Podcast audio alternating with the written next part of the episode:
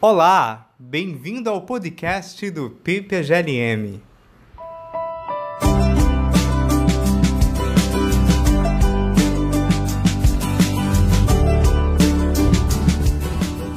Olá pessoal, sejam muito bem-vindos ao podcast do PPGLM.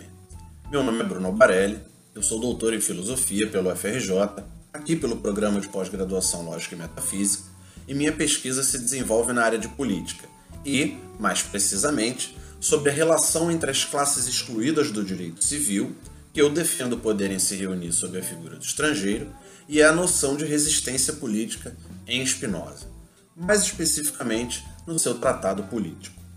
Em minha tese de doutorado, me propus ao percurso que leva da definição do conceito de indivíduo em Spinoza até o que nos oferecem os textos políticos sobre a figura do estrangeiro.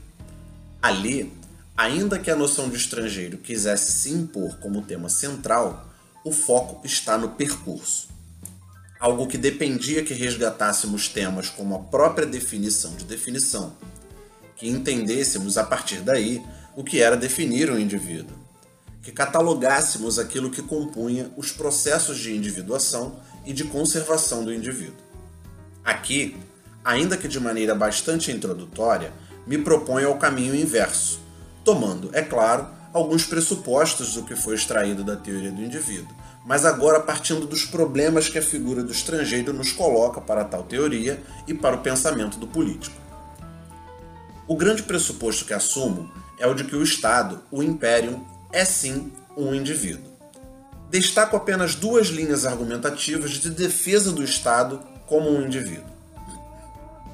Uma, se referindo à física, explicitada na segunda parte da Ética, na seção conhecida como Pequena Física, e a outra se referindo à teoria dos afetos, declarada na terceira parte da Ética, na assim conhecida Teoria do Conatus.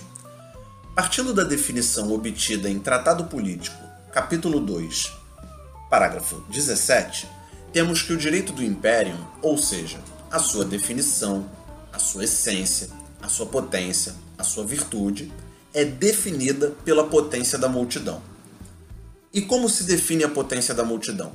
Se define pela potência dos indivíduos que se põem de acordo, que convém. E como indivíduos se põem de acordo? Como eles convêm? Exatamente como presente na definição de indivíduo constante na pequena física. Temos a composição, a conveniência, o acordo de indivíduos a partir de dois casos complementares. O primeiro se dá a partir das forças exercidas exteriormente, condicionantes da justaposição dos corpos ou indivíduos, e o segundo se dá pela comunicação mútua de certa proporção de movimento e repouso. E o que seria a potência da multidão e, portanto, a potência e o direito do império, se não essa articulação entre as potências convenientes e as potências exteriores? Justaposição e relação interna, articulação necessária e fundadora de toda e qualquer individualidade atual. Afinal de contas, o Estado civil é uma potência, é um direito. É, portanto, uma essência particular afirmativa, passível de definição real.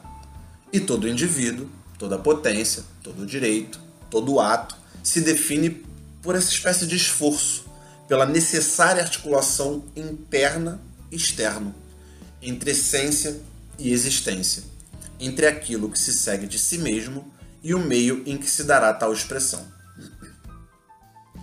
A segunda justificativa, a partir da teoria do Conatus, volta-se para o fato de que a lei suprema da natureza, que institui o direito, tanto natural quanto civil, é o esforço de perseverança no existir. Ora, se há composição de indivíduos, se essa composição de indivíduos estabelece qualquer nível de autorregulação, de transmissão de força, de conveniência, de mútuo favorecimento e de comprometimento com a perseverança na existência, então, obviamente, há conatos. Acredito que a sequência do que se apresenta na terceira parte da ética, em suas proposições 6 e 7, seja suficiente aqui, pois que estabelece a condição sinônima, direta, né, entre essência atual natureza determinada, esforço e potência. Não sendo suficiente, Temos ainda em Ética 4, proposição 37, que a sociedade é uma cidade, que a cidade é o corpo inteiro do Estado civil, cuja interação interindividual é regulada por certas leis e por certo poder de se conservar. O Imperium, portanto, é exatamente esse conjunto de leis regulatórias da cidade e da multidão, e que se caracteriza essencialmente pelo poder de se conservar. O corpo ou o indivíduo sem o conjunto de leis regulatórias, sem a fixidez, sem a transmissão de movimento segundo certa proporção, aí sim nada mais seria senão um mero agregado. E não é disso que se trata. Não se trata de um mero agregado, de uma turba, de uma massa em sentido vulgar. Potestas ses conservandi. Nada mais, nada menos do que a prova de que a sociedade, o Estado, o Estado civil, o Império, além de respeitar as exigências da teoria do indivíduo, tem, ou melhor, é definido realmente por um conatus, ainda que Spinoza nunca tenha dito isso nesses termos. Ao que tudo indica, é exatamente nas consequências desse pressuposto, no pressuposto do indivíduo império, que Spinoza e alguns dos seus mais ilustres especialistas, como Materron, consideram o tema e a figura do estrangeiro como algo de óbvio, claro por si só, como diz o próprio Tratado Político no seu capítulo 7, parágrafo 23. Quer dizer, o estrangeiro é estrangeiro porque não transmite seu movimento segundo uma proporção definida ou segundo certas leis com o todo. Porque não está comprometido com o todo na conservação e perseverança na existência. Porque não compõe com o todo um só corpo e uma só mente. Além disso, do ponto de vista burocrático, estrangeiros são aqueles que não constam no recenseamento pátrio, sendo recenseados de outro estado. Até aqui, é verdade, não mais do que o óbvio com relação à questão do estrangeiro. Considerada a falta de definição precisa disso que é ser estrangeiro na obra spinozana, já que é clara por si só, para mim o problema se apresenta em duas passagens bem definidas do tratado político e que reiteram, em sequência, como algo da questão não é tão óbvio quanto se poderia admitir. No que respeita à composição do exército em um regime aristocrático, o Tratado Político afirma. Isso está no Tratado Político, capítulo 8, parágrafo 9. Cito: Com efeito, na medida em que os súditos estão excluídos tanto das deliberações como das votações, eles são considerados como estrangeiros e, por isso, não devem ser contratados para o exército em condições piores que estrangeiros.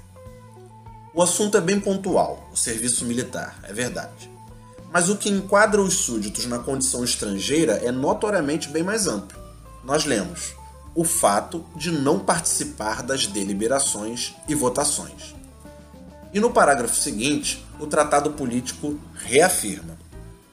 Além disso, também por este motivo, que é o serem todos estrangeiros fora os patrícios, então interrompo a citação aqui para enfatizar isso, né? Todos fora os patrícios são estrangeiros, e eu continuo a citação. Não pode acontecer, sem perigo para todo o Estado, que os campos, as casas e todo o solo fiquem em direito público e alugados aos habitantes por uma renda anual. Com efeito, os súditos na medida em que não têm nenhuma participação no Estado.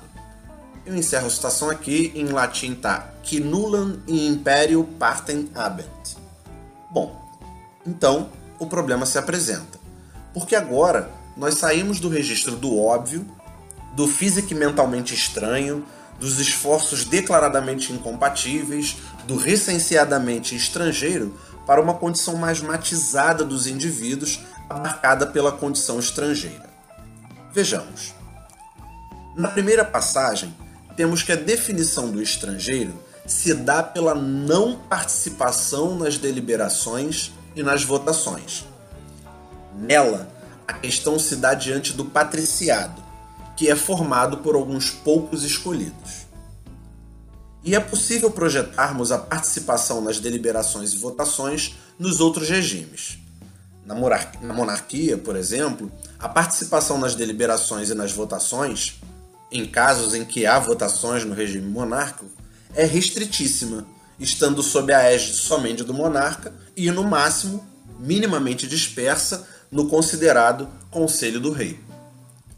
Quantitativamente, a monarquia é o regime com menor número de deliberantes e votantes, no limite um só. Quanto à democracia, Spinoza admite poderem ser concebidos diversos gêneros de Estado democrático. Entretanto, ele assume apenas um para submeter à análise.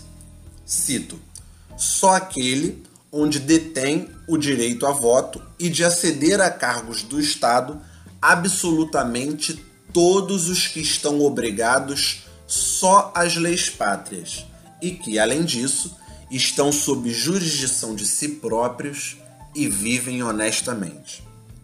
Então encerro aqui a citação, isso está no Tratado Político, no 11 capítulo, parágrafo 3. A obrigação restrita às leis pátrias remete ao que é claro por si só, aos estrangeiros propriamente ditos, né? aqueles recenseados como sendo de outro Estado. Contudo, a passagem é, vai além, né? Estar sob jurisdição de si próprio remete, no sentido da exclusão, aos servos, às mulheres, aos filhos e pupilos, que não estão sob jurisdição de si próprio, que estariam sob a jurisdição de homens, de senhores, de pais. E ainda temos na citação viver honestamente, que exclui os criminosos e os de má fama. Exclui do quê? exatamente da participação no direito civil, nas deliberações e votações que acima, como vimos, caracterizam a condição estrangeira. Quer dizer, nos deparamos então com a condição estrangeira na base de todo e qualquer indivíduo, imperium, todo Estado. Não participar das deliberações e das votações inclui quantitativamente quase todo mundo, ou mesmo todo mundo creio dispensável a argumentação de que servos, sobretudo na abrangência que o termo tinha no século XVII, mulheres, filhos, pupilos, criminosos e de, os de má fama compõem a maior parte de todo e qualquer Estado. E nós sabemos da relevância que o aspecto quantitativo tem para Spinoza no que se refere ao estabelecimento do Estado e das boas regras de administração do político. Na segunda passagem que destaquei do Tratado Político, com base na definição da figura do estrangeiro a partir da sua exclusão das deliberações e votações, com base na interdição de sua participação no Estado, o que temos é apenas o uso e a intensificação daquilo que foi definido. Vemos, inclusive, a definição do estrangeiro transladando da abordagem do objeto específico, que é, por exemplo, o serviço militar, para a economia habitacional do Estado. Né? Dois objetos bastante específicos, partindo de uma definição tão abrangente. Né? Quer dizer, como havia já aventado, os objetos são específicos, mas a definição é ampla. Aplicando o que se intensifica aos demais regimes, excetuando-se o rei, os patrícios e aqueles sob jurisdição de si próprios, na democracia, todos são estrangeiros. Né? E lembremos, sob jurisdição de si próprio, está excluindo aí todos os servos, as mulheres, os loucos, as crianças, os criminosos, os de má fama, enfim. Sendo servos, mulheres, loucos, criminosos, crianças, pupilos, ora, somos todos estrangeiros. A dimensão clara por si só da figura do estrangeiro no político é, podemos dizer, caracterizada pelo recenseamento. Já vimos. E a dimensão nada óbvia é que agora nos deparamos com certas classes de indivíduos que, supunha-se, compunham a multidão, compunham-se em uma transmissão de movimentos implicados essencialmente na sua autorregulação e manutenção da forma do composto. Indivíduos, a princípio, unidos por um único ímpeto vital, unidos como um só corpo e uma só mente. Entretanto, agora, estes mesmos indivíduos aparecem como sendo estrangeiros. Como compatibilizar no indivíduo Imperium a condição estrangeira, estranha, externa, com a condição cidadã, de entranha, interna. Como compatibilizar no indivíduo algo que o compõe e o decompõe? Bom, e por que eu digo compatibilizar o que é essencial ao indivíduo com aquilo que lhe decompõe e não simplesmente com aquilo que não é o indivíduo, mas que poderia se compor com? Bom, porque essas classes que aqui eu abarco sob a figura de estrangeiro são excluídas como medida de manutenção da forma do Estado. Elas são exclusões prescritas pela teoria política espinosana no sentido da saúde, da conservação, da perseverança, da manutenção da forma do corpo civil. Quer dizer, no caso das mulheres, fatores como a misoginia própria da época e especialmente forte em Spinoza, né? É, no caso dos servos, fatores econômicos e sociais. No caso dos loucos, é, fatores como a definição do homem como ser racional. No caso das crianças, por fatores similares aos dos loucos. Bom, nenhum desses fatores explica suficientemente a exclusão dessas classes de indivíduos, sendo necessário acrescentar a misoginia, a definição antropológica e aos preconceitos de classe o elemento estrutural expresso pelo conceito de ser estrangeiro. E o elemento estrutural expresso pelo conceito de ser estrangeiro se dá segundo a ideia mesma de que traçar um limite que defina o Estado e o direito de participar é, da vida política, o direito de participar no civil, implica em realizar um ato de exclusão. Bom, é, nós estaríamos agora novamente nos questionando sobre o conceito de indivíduo e sobre se esse conceito abarca o Estado como tal, né? Porque é, como o Estado pode ser um indivíduo composto por indivíduos, por classes de indivíduos nocivas à sua manutenção, né? A gente já havia visto que isso é contraditório com relação à teoria do indivíduo, à definição de indivíduo. Como compatibilizar no indivíduo mais do que interno e externo, agora elementos contraditórios, né? como essas classes excluídas, eh, as mulheres, os servos e os estrangeiros propriamente, né? eles são contraditórios, eles precisam ser alijados do direito civil para que os, o, o, o Estado se conserve melhor. Né?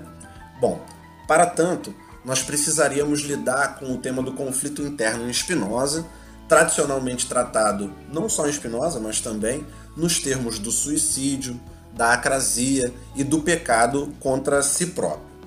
Bom, é, sinceramente, eu espero poder continuar essa exposição com vocês em um futuro encontro. Então, muito obrigado e até a próxima.